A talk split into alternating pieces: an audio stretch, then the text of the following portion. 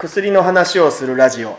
略しておもやくこの番組では薬にまつわる基本的な話からマニアックな話までを薬剤師のシーズン先生からあれやこれやとお聞きする番組です。病気や怪我の治療に関するお問い合わせはかかりつけ医お近くの薬剤師に相談してください。また医薬品は使用上の注意をよく読んで正しくお使いください。こんにちは患者の海坊主です。こんにちは患者のケリーです。こんにちは薬剤師のシーズンです。はい、えー、おもやく第4回です、はい。はい。前回は飲み薬についてそうですね。いろいろ、まあ、粉とか錠剤についていろいろお話をお聞きしましたが、はい。じゃあ飲み薬処方されました。はい。次は飲むんですよね。飲んで体の中で薬の効果をう効かせるんですよね。んそ前回の続きだね。う続きだはい、そうなんです、はい。ネタがないんだよ ちょっとずつちょっちょっとずつね。はい。ですね4回なんでねまだね、はい。飲み方なんですけどあれ何回聞いても忘れちゃうんだよね。はい。うん。なんかもらうたんびに毎回同じ病気じゃないから、あのなんか毎回薬もらって食前、うん。食間食後とはかなんか違って覚えられないうん。そうなんであんな違うの、なんで違うんでしょうね、うん。まあ基本的にこう薬はこうまあ大体朝昼夕食後っていう飲み方が多いと思います。うん。うん、別にあの多分風邪薬とか普通の薬まあ普通に一般的にこうし薬局で買うような薬は食後っていうのは多分多いと思うんですけど深い意味はあんまり実はなくて。あないの？ない。え？食後に飲まなきゃいけないっていうのではないんですよ実は。多分あの風邪薬例えば痛み止めなんかはこう1日3回飲むのに一番適した時間帯が朝昼夕食後なの。でもそんなのさうん。朝昼晩の食べる時間なんてバラバラじゃない？だからねまあ大体大体朝7時に食べてお昼12時に食べて夜は大体7時に食べる。そうすると1日大体不均等ではあるけども3等分薬飲んだことになりますね。ですよね。僕あんまり朝ごはん食べないんででも朝ごはんの時間に飲みゃいいじゃないですか。あそれでいいの？なんでなんでご飯の時間にしてるかっていうと飲み忘れがすなるべく少ないように考えるとその時間が一番いいだろうっていうのが食事の時間。えじゃあ食後って言われててもご飯食べてから飲ま飲む飲まなあかんっていうわけではないんですか？それは物によるんですね。ほうほうん。物による。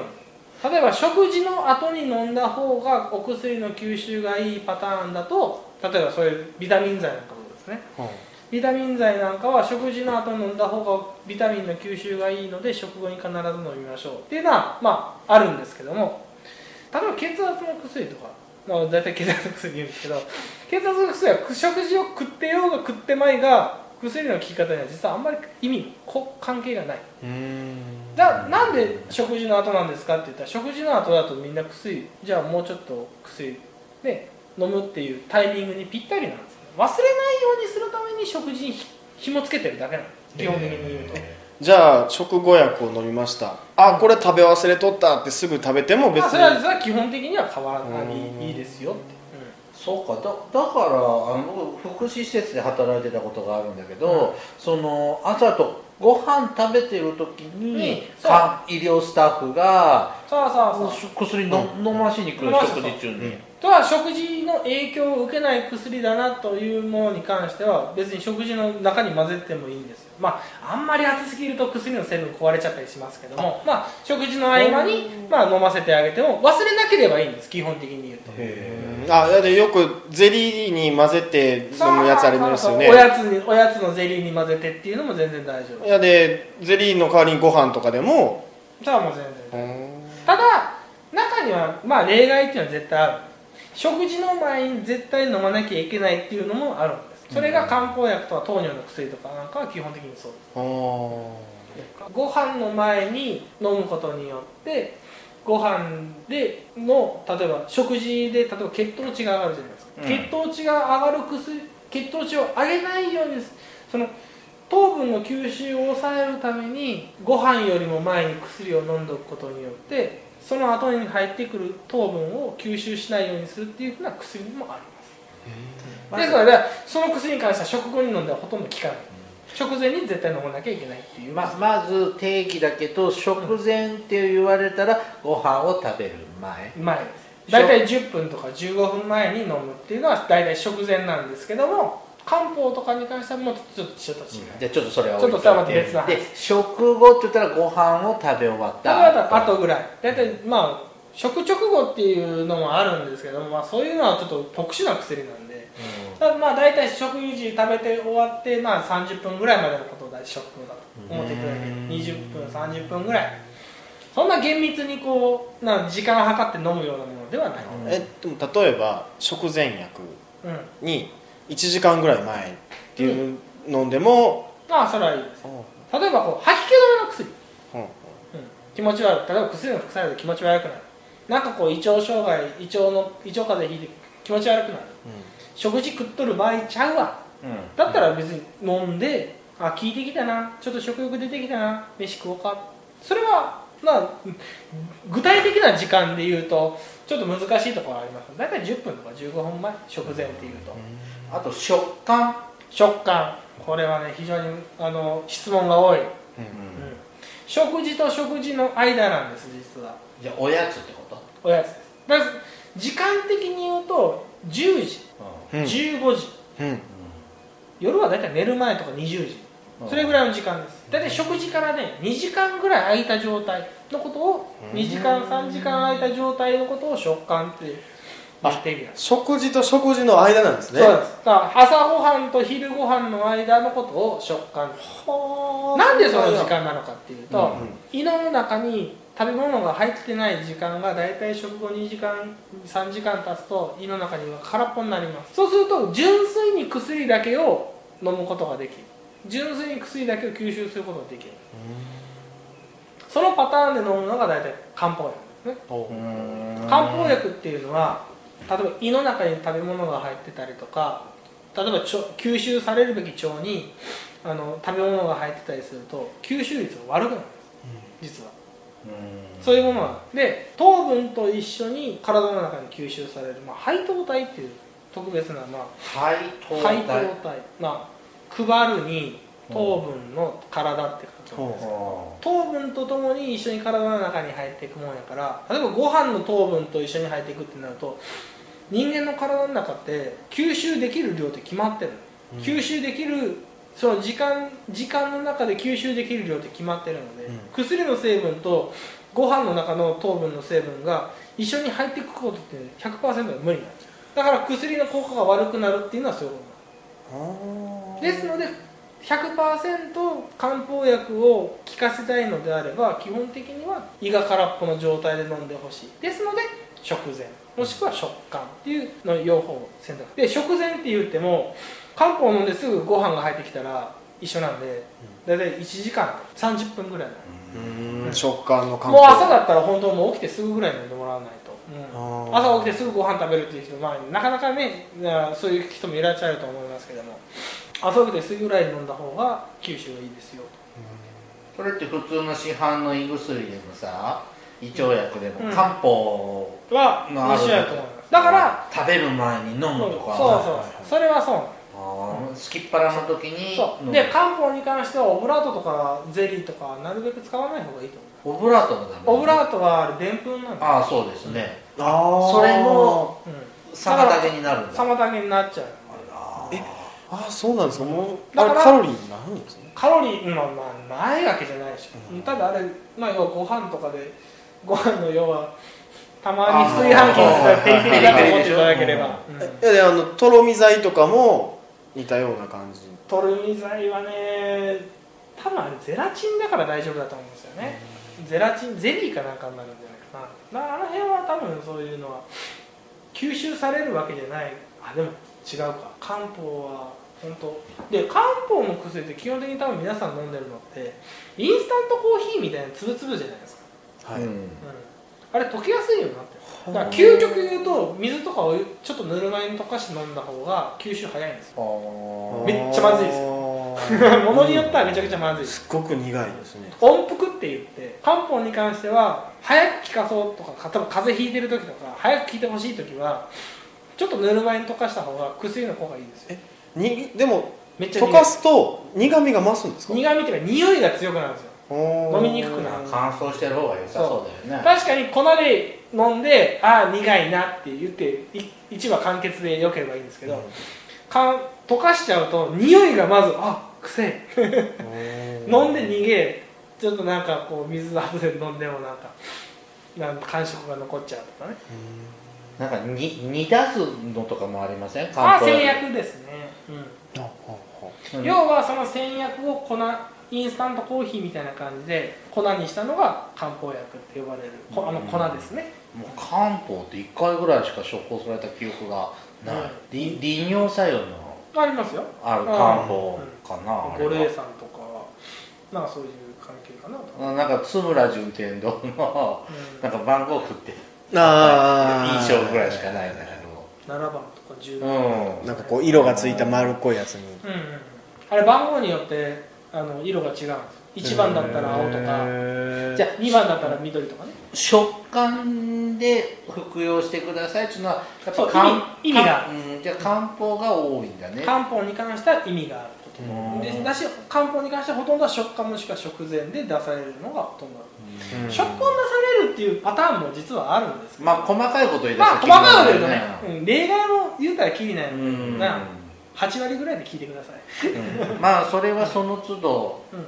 そのなんかあった？ら薬剤師、はい。お近くの薬剤師にお問い合わせくだそうさい。それは聞いてもらえばいい。とうん。思う、なんで？じゃあこう口から入れる薬で、あとあの舌下状ってあるああ舌下状ね、うん。うん。あれはなんでベロの下にいずずっと入れとく、これは素晴らしいいい質問。なんで舌下状なのか。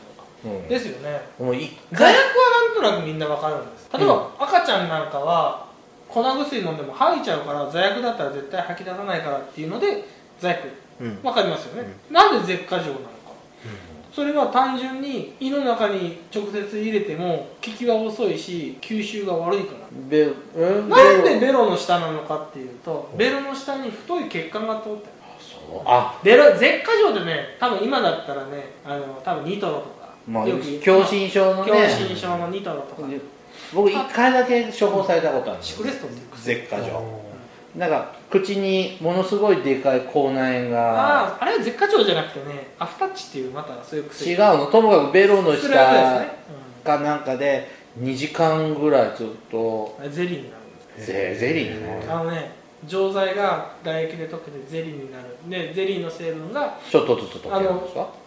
ゼリーの成分がその口内炎の炎症を抑える効果がある。うん。ステロイドが入っ弱いステロイドが入ってる。ん。うでなんそう舌下状で一番言われるのは多分ニトロだと思うんですけど、うん。ニトロって吸収されて肝臓で例えば血血液っていうのは常にこうぐるぐる回ってます。ね、小腸で例えば、まあ、腸で吸収された薬物って一番初めにどこに行くかっていうと血管に乗った後に肝臓に行って肝臓で代謝要はうん薬を一回肝臓の中通して肝臓の中で薬が分解されちゃうでそれのやっぱりニトロなんていうのはそんな安全な物質じゃないですよね。うん。爆発するんでしょ、普通にねで人間の中で肝臓がそれを見つけた瞬間にあこれやべえやんって言って分解しちゃう、でそれのそれは何でかっていうと心臓に届けなきゃいけない薬なのに肝臓の中ですぐこうピュッとこう捨てられちゃうと効きは遅いわ。効果は薄いわ。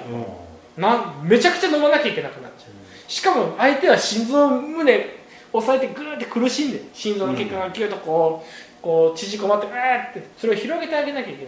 だったらその血管に直接注射するもしくは心臓に近い血管に入れてあげると肝臓まず肝臓を通る前に薬を届けてあげることが命題ですよね。だからそう肝臓に届く前に血管に届けてあげる。でその後け、えーけあその心臓に届けてあげる。でなおかつ吸収率が良さそうな口の中で太い血管が通ってるのが下の下。なので舌下状っていうのは理にかなってる誰がそんなこと見つけたんだ見つけたんやろねうん。俺もそれは僕もびっくり。えー吸収のルートが違うんで吸すね。収のルートが違う。吸収のルートというか吸収された後に最初にどこに行くかっていうのが違うだから血の流れるルートをどこからスタートか。そう。だから半周遅れで飲んだ方が。そう。で、の飲んでしまうとほとんど捨てられちゃって意味がなくなるので錠剤としてはほとんど使えない。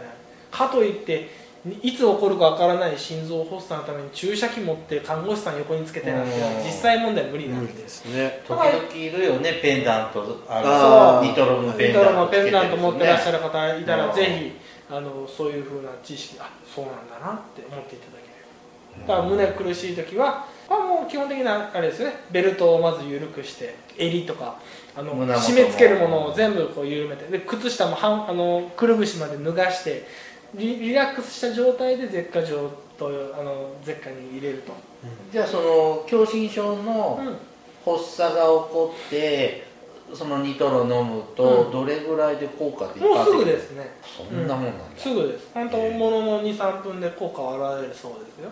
うあこうシクシクってするんだよね狭心症ってそう。ねでこうグーってなって潰れあのこう前で胸が突っ締め付け伏したりられる突っ伏したりするときにもうほんじゃもうその状態でもう周りの人とかはもうあこれはってなったらもう本当手手助けしてあげる。から、うん。で舌下状。飲んだら、もう5分もしないうちにお楽になる。すすごい。血血液の流れに乗ってしまえばもうあっという間に効果が出る。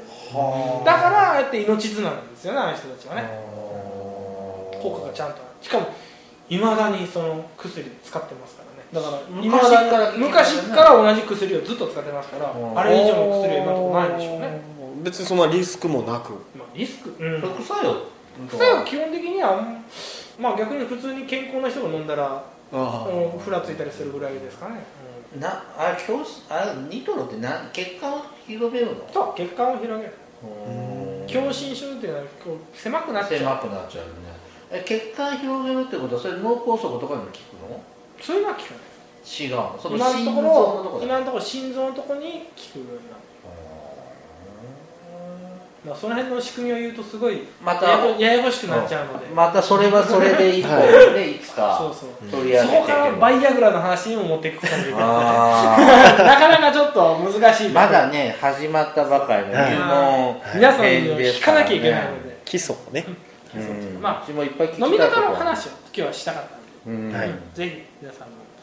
あそうなんだなと思ってください。うんそうなんだ。じゃあゼリー状にしてまあでも大人がそんなゼリー状にして飲んだりとかしない？いやいいるんですよこれ。や、あそう？うん、う潰してくださいって。ええ？中にいますよ。それって乳鉢で粉にするの？乳鉢で粉にしたりとかあとまあコーヒーをコーヒーミルとかで潰したりとかあと専用のそういうスマッシャーっていう機械で潰したりとかいろいろだと思いますけどね、あとさそのむ昔テレビで見たんだけど子供に飲ませたいくす飲ませたいんだけど大人用しかなくってあの1錠飲ますには量が多いからなんか半ー。2分の1錠飲ますみたいちょっとね78年ぐらい前に、うん。まあ、インフルエンザのタミフルがなくなって、な、はあはあ。でカプセルしかないのにはあ小児用の粉がないっていう時に、はい。カプセルを外して小児用の容量に調整して小児用のあかあのタミフルのシロップまあシロップではないけどタミフルの粉薬をどこの薬局も作ってた時代があります。でもさ薬自体は変わらないんで、こ粉だったらさそのカプセルとかだったらささ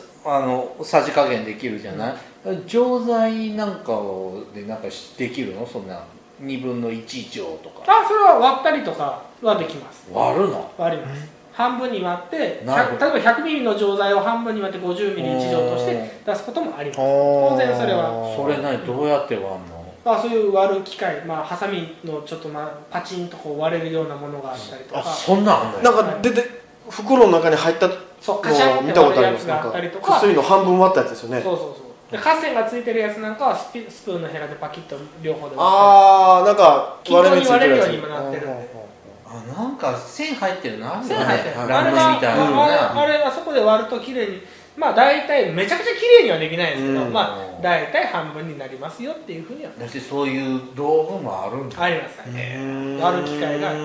ただ割れ全部割れって言われると非常に面倒くさいです。そう。だ30錠そう。30錠シードで出せば簡単なのに30錠半分では出せって言われたらああ面倒くせえな。だったらこ粉粉で処方したらいいのにね、あるものとないものがあるんです。なんでそれは製薬会社が粉と錠剤粉バージョン錠剤バージョンとかって基本的に両方ラインナップしないの？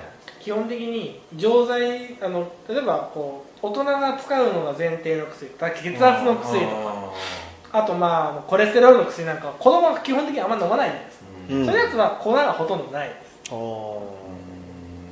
であるものもあるんでしょうけどうん。今はもうほとんど錠剤で出す。まあまあ簡単だし量の調節が効きやすいし何かあった時はすぐパッとやめれるし。はい。シーズン先生はそんなことも知っているんですね。ちょっとだけね。本当の 薬剤師みたいだね。うん一応ね。はい。本日の処方箋は以上ですおもやくではリスナーの皆様からお便りを募集しています。番組へのお便りはおもやく2017アットマーク gmail.com までお送りください。先生本日の処方箋はお会計はいくらですか？1000円です。お大事にどうぞ。ワンパターンだね、の飲み薬大体1000円これなんです、ね変えるのが怖くなってくるね。まあ、4回まで来て1000円いつ変えるのかっていう。それもお楽しみにしてください。もうすでに何回目今日？4 3回目。4回目？4回目です。はい、事実上4回目もう4000円払ってますよ。はい、もらってないけどね。0回入れたら5000円ですからね。あ。そうえらいことですよ。ゲーム1本買えるじゃん。変えますね。問題だ。ということでお疲れ様でした。ありがとうございました。ありがとうございました